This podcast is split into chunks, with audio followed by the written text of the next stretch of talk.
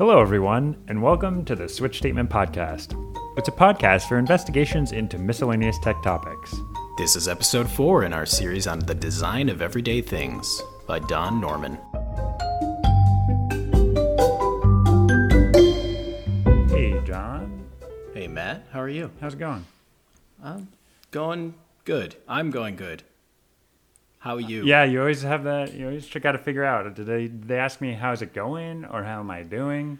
I need to check back at the previous episodes and see what you usually ask. I feel like you were throwing me a curveball. I paused. Yeah, I I did. You know, mix it up a little bit. But It's really easy to trip me up. Uh, so, what are we talking about today? This is chapter Well- three. Actually, yeah. So this is the first part of chapter three. Uh, as mentioned last time, uh, it's called "Knowledge in the Head and in the World." I feel like this guy is slowly. I don't know. We're witnessing his descent into complete incoherence or Yes. something. Uh, I really hope he doesn't uh, listen to this uh, podcast. But, uh, but actually, you your point was was very relevant to uh, the intro of this book, um, where he talks about how uh, he had that example where the UK released their new pound note or pound coin. Yeah. And it was so similar to the existing pound or the existing five pence coin that like everybody was mistaking them. Yeah, he talks a lot about how humans are basically just glorified pattern matchers. Uh, that's one of our primary abilities. And so if a you know a coin comes out that's really really similar to another coin, maybe same color, similar size, then people are just going to completely confuse it with that other coin. There's the the uh, French example that he gave that I wasn't familiar with, but then there's the Yeah. United States example with the Susan B. Anthony coin Yes, yes. that looks very similar to a quarter. And yeah, I'll have to admit, when I saw that Susan B. Anthony coin, I was like, "What is this? Is this like the you know the new quarter? Like what's going on here?" Yeah, yeah, yeah. And then and then uh, do they they still have the Sacagawea uh, dollar, right? That it's the the golden Oh yeah, yeah, the golden right? dollar. Yeah, which I am a I'm a fan of. Yeah. It's nice. It's got it's got a weight in. It's still about the same size as a quarter, though, right? Right, but it's got that beautiful golden color. It's it's golden. Yes, like a like a galleon from Harry Potter. yes. This anecdote about coins made me think about uh, that big Eisenhower dollar coin. Have you ever seen one of yes, those? I loved those. I yes. love those too, and I, it made me wonder. And this is a thing I've often wondered, which is like, what happened to that coin? Like, did people just not like it? Was it too big? Too It was enormous. It was enormous. Like So you it's couldn't awesome. have. I guess the thing is, is, like, how many of those really are you carrying around at one time? It's like you just need a hundred. Yeah, Yeah. just like Mr. Moneybags. Uh, Dude, people with could a big like dollar sign. uh, shoot you, and you just survive because you have like Eisenhower protecting you all over the place.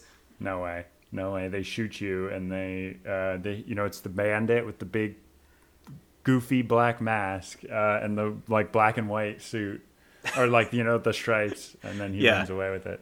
Um That coin, um, I don't know, like, well, I don't want to go on a massive tangent about the Eisenhower coin, but I feel like it was the rare example where we, maybe not rare example, but in our currency, we're, uh, have a scientific, um, you know, we're sort of like celebrating science. Because I think the reverse side of the coin was the Apollo 11 logo. oh. Um, That's and- cool. Wait, in the Eisenhower dollar? Yeah, I think. I, I hope I'm not making this up. I feel like someone told me this at one point. I hope I'm not just like repeating some rumor. But anyway, I just thought that was like a very cool detail about the coin because, you know, generally our coins have politicians or I don't know. They just celebrate things that I'm not as interested in. And Yeah. I like I like currency to celebrate scientists. Before before we continue on, just a note about how we're gonna break this chapter down. This one's kind of a hard one pin down. We're not gonna have these aren't as well defined as maybe the last one was. Uh, but I think roughly we're going to talk about memory. He goes into uh, a lot about memory in this chapter. Uh, and then the next one's kind of going to be a grab bag of, of a few different things. You know, he talks about mappings. He, and then I also kind of want to get into the the trade off between, you know, the chapter is called knowledge in the head and knowledge in the world. Yeah. We'll get into what those mean, but like it's kind of there's kind of a tension there when you're designing something. Do you want to bias more towards knowledge in the head, or do you want to bias more towards knowledge in the world? I want to talk about why you might want to do one or the other. So uh, we'll talk about that in the next episode. Love that. Uh, so what does today- it mean? What do those Yeah. both mean? yeah let's let's at least call that out early on uh, so knowledge in the head it, it was a slightly different uh, like it didn't mean what i thought it was going to mean No. But knowledge in the head is like you as the user of the of whatever you're using the oven the programming language what have you you have spent the time to read the manual. You understand about how it works. You know what's possible even if there are no signifiers uh, in the system and then you can just kind of like do it. And an example is uh, let's say you're learning how to type. A keyboard is kind of a perfect example where you can kind of transition from knowledge in the world mode to knowledge in the head mode, where at first you're hunting, you're pecking, you're just looking, all your keys have the letters on them, and you go to, you have to look down every time you want to type a letter. That's Yeah. knowledge in the world. Right. The point being that like the world, in this case, the keyboard has which letter each key corresponds to. Yeah. So you can just look and figure out the man. You don't need to read the manual, like reference something. yeah. and it's it's clearly buttons that you can press and it it it like look looks like what it does or it does what it looks like it would do where you know you press each button and it like inputs the letter, you know. Right. And then if you if you've been typing for a really long time, you took a typing course, what have you, that knowledge is just it's just in your brain. You're not you don't need to reference the world in that case. It's just in the head. You can use it without having to like look at the look at the keyboard. That's one pretty clear example how you could even when you're using a particular object, e- even if the knowledge is still in the world, you could kind of move to a mode where you're basically using it's the the knowledge has moved from the world to your head through Right. like extensive usage. So that's that's how I would describe it. Yeah. no, no, that was perfect. And he also breaks down well, this was my understanding. He breaks down knowledge in the head into these two groups. Knowledge of and knowledge how. Mm, yes. where knowledge of, which I guess is also known as declarative knowledge, is those things that you were talking about, kind of knowledge of facts, like rules. Uh, I think he gave an example of red lights. Like red lights is just kind of this arbitrary thing that we just decided on as a society, but it means Yeah. that you need to stop. Um, and then knowledge how is also known as procedural knowledge, and it's basically the knowledge of how to do something. You know, like if you're a piano player, Yeah. and you slowly gain the knowledge how to perform a Chopin piece over time, and it's generally extremely hard to to explain what's actually going on as Yeah. you're doing something like that. But it's all these little tiny, you know, pieces of information that you've picked up over time and over years of practice, all sort of coming together in this performance. One thing that's really interesting to me in this realm is speech pathology. Like if you have a speech teacher, you know, a perfect example of something that who can describe what your tongue is supposed to do when you're making an R sound, for example. An R is like a very weird thing. You're you know, if you have sounds where your tongue is specifically touching different parts of your your mouth, like those are a little bit easier sounds to make. It's like there's a very specific place where your tongue is supposed to go. Mm-hmm. With like an R, your tongue is like move. It, it, it's it's not like it landing anywhere particular when you make that sound. So it's actually one of the more difficult sounds to make. But um, but so as a speech pathologist, you have to basically trick students by having them do all of these other things. Uh, like one example, my sister, she couldn't say sh sounds very well, and they had her suck applesauce through a straw uh, to like as an exercise to get her to and it's like i'm not sure if this was like strengthening a muscle or if it was like they just learned that if you did that action then you would learn how to say sh sounds i don't know but It sounds like the teacher just wants their students to do weird like, all right, activities. do something do go go suck this applesauce through a straw for an hour Later, they just laugh about it and talk with their friends. But yeah, so uh, that that's a that's an interesting example of of a challenge. I think to take something that is so intrinsic Yeah. and how do you convey that to another person? But Right. No, I mean, and it, really is a testament to like teaching being its own amazing skill that you can be, you know, deeply knowledgeable about. Um, Right. I, I think there's this general kind of dismissal of teachers. I shouldn't say that. There's probably not a general dismissal of teachers, but, um, you know, it, there's such a big difference between like being able to do something and being able to teach something. um, but I mean, I think the dismissal is not of the general public. It's kind of of capitalism's. You know, if if we're taking Right. uh, how much someone earns as commentary on how much the system values it. Like they're they're completely out of, in my opinion, out of sorts. Yes. Yeah. No, that's a much better way of of explaining it. It's like society just doesn't value teachers, and it should. Indeed. Now let me ask you this: Were you able to figure out which penny was the real penny? Oh, you know, I didn't like look up which one was the real one. Does he say which one is the real one? I don't. I don't think so. Actually. Okay, uh, I- but yeah, I, I- looked at it. Yeah, I did look it up. I didn't look it up, but I thought it was. Um, Yeah, which one would you say it was? oh shoot, I should have written down which one I thought it was. It was like in the middle, because I was really curious if I would get this wrong or right. Well, just so while while John is looking this up, uh, he shows you a grid of fifteen pennies, and every single one is very is very slightly different than all of the next ones.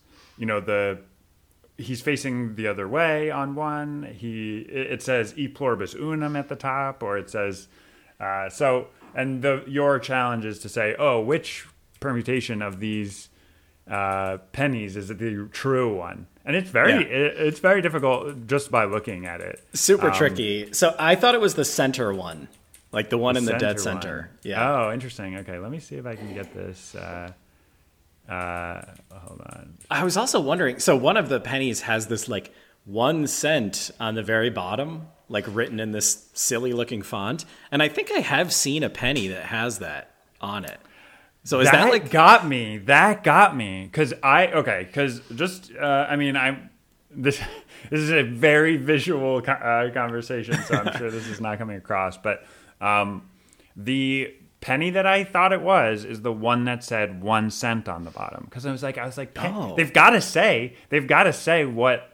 Uh, w- what Like the denomination it is, right? Yeah. So it's like that's probably um, but it was literally the only penny in the in the list that said one cent on the bottom um, so um, neither of us were right it was it's the top left uh, Oh. it's just the very first one yeah which direction is Lincoln facing? He's facing to the right, right?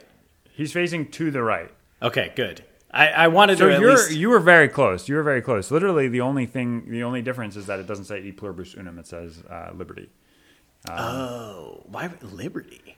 Weird. Okay, Liberty threw me off. I did not think we had Liberty on our coins.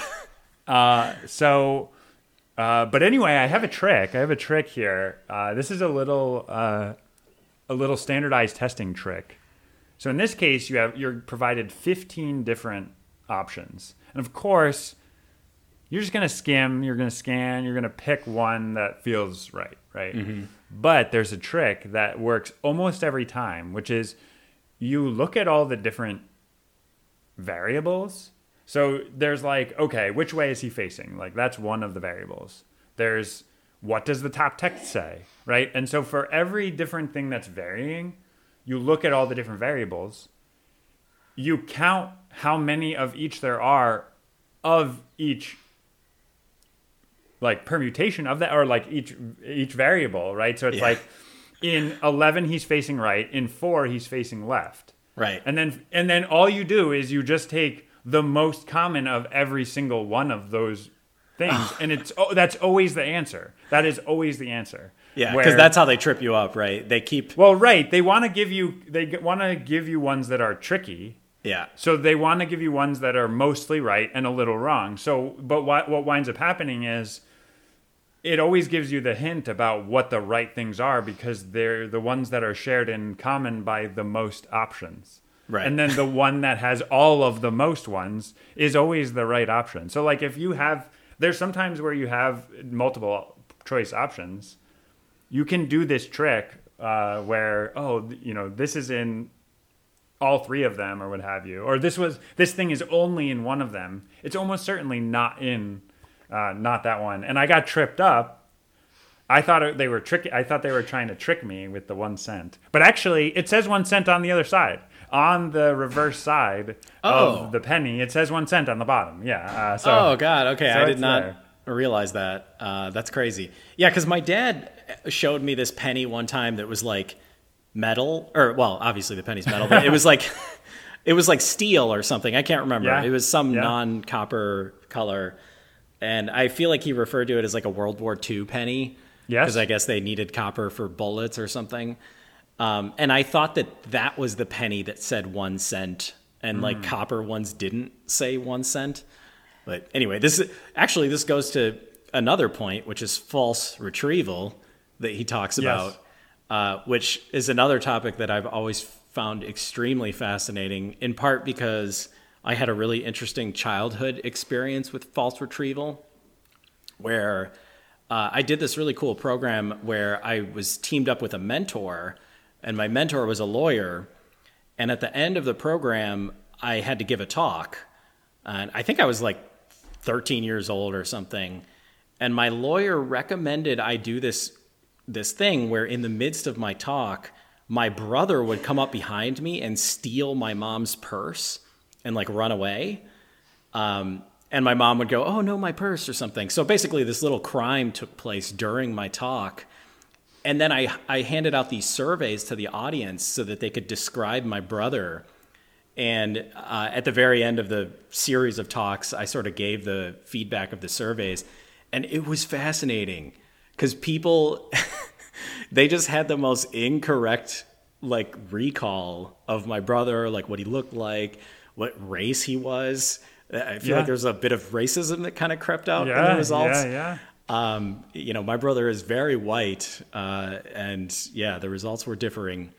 But yeah, it was just this, you know, very. It was during my formative years, and it was this extremely uh, telling event where it's like, oh wow, eyewitness testimony, no value whatsoever, Worthless. like Worthless. should not Yeah. be trusted. Yeah. Uh, no, I, I I believe it, and I'm very to this day I really try to. I'm always doubtful about my own memories. oh yeah, I'm just like I can't. I know that memory is fallible, and and it, and I, it's other people I've been, I've been talking with bristle at this idea because I basically say, I don't. I don't think you can trust your own memory. Like people Mm-hmm. and people are like, "No, I I know. I know what happened." And I was like, "I don't think you can say that with as much confidence as you're saying that." Because I know we because we've done studies and yes, you feel certain about it. Right. But but what actually happened was your brain came up with something, and you're just remembering what random thing your brain come, came up with when you were asked about it. Yeah. You know, Yeah, yeah. uh, no, so- I I do this thing where I'll be telling a story, and I I start to just feel this like incredible lack of like confidence with the details of the story. And it's such a ridiculous thing because I'll just be telling a story about like a vacation I took or something, but I'll suddenly start to feel like, wait, was that actually what happened? Yeah. And it's just, I don't know, it's like this absurd, you know, feeling that I get sometimes. But yeah, it's just uh, the unreliability of of uh, memory retrieval is pretty fascinating. Um, one point he said that was very interesting to me is about how we're relying more on computers for our memory these days. Mm-hmm. Yeah. And he had a point that I really uh, identified with where he was saying people have been like, oh, like if you don't have your GPS, you're not going to be able to get anywhere. And it's like, that's a real problem. And, I'm, and I've kind of been like, is it though? I, I think I'm going to put my money on we're going to continue to have GPS available, uh, you know, from this point forward. Yeah. And and it's like, of course, yeah. Is it possible that I could get into a situation where even though the global GPS isn't down, I don't have access to that, and wayfinding is important? Maybe, but uh, Yeah. but people are like, no, like it's a really important skill for you to like hone and what have you, and it's like, I don't think so. but so, but this is basically the point that he makes, where he's like, there's a little bit of catastrophizing about the fact that we're relying on all these machines. Yeah. And he's like, we've been relying on tech- technology this whole time. Fire, you know, like we've been, we have these, we build these houses. We couldn't survive without the house. It's it's an important technology, and it's like, well, electricity and internet connections and things like that. Well, yeah, they're newer, so it feels it doesn't feel like a, an absolute necessity, but Right. As society progr- progresses, I mean, electricity at this point, it's like, of course, of course, electricity is an absolute necessity, but that doesn't mean there you couldn't be without electricity for some period of time. Yeah. But like, you're not gonna live your life assuming that you're gonna lose access to electricity for a, for any significant period of time. Yeah. No, I mean, it's such an innate condition of the human stain. It's like we are tool users. It's part of our, it's part of how we've adapted. We don't have any natural, you know, we don't have claws and like big Yeah. fangs. Like we're tool users. We're completely dependent on tools. That's the whole, it's just part of our identity. So I have always found it hilarious when, you know, people are like, oh, we, we're too reliant on this stuff. It's like, dude, we're human beings. It's like It's weird. th- that that that ship has sailed. Yeah. Um, did you have anything anything else? Yeah, not about memory. I uh, th- I think this kind of wraps up the memory side of things. Yeah, obviously, ton ton more uh, that about memory, but um, yeah, I think we can. Uh, oh, the one the one thing that it was very interesting me to me. Did you know that Open Sesame came from Ali Baba and the Forty Thieves? Yes, I had heard that before. Yeah, but that was a Uh, yeah. cool little anecdote. Yeah, I I don't remember the part where he go he goes back to the door and he's like open barley. Yeah. and he just starts naming random grain. I thought that was hilarious. Yeah, yeah, exactly. A little gruesome. Yes. Uh, because uh, what happens is the guy gets stuck. He so basically, uh, Ali Baba tells his brother about uh, the secret code, which is Open Sesame, uh, into this uh, or Open SimSim, I guess, uh, into this this den of thieves. Yeah. Yeah. of their their like vault, and then he gets all the treasure, but he forgets how to get out. He's stuck there, and then the Yeah. thieves come back, chop his head off. And then quarter him. Yes, dr- yeah, and, and quarter him. It's Um, like what a gruesome. I mean, once you chop his head off, why do you need to quarter him? Like what's going on yeah, that's just that's just pouring salt into the wound. But Yeah, it's like um, some weird like mafia body disposal or something. I don't know, it's just weird. All right, well, I mean, I think that's all there is to say about memory. Then now that we've talked about uh, the fact that that guy in Ali Baba's from Forty Thieves forgot Yeah, uh, how to how to say Open Sim Sim. So great um, ending. I will see you next time. All right, see you next time.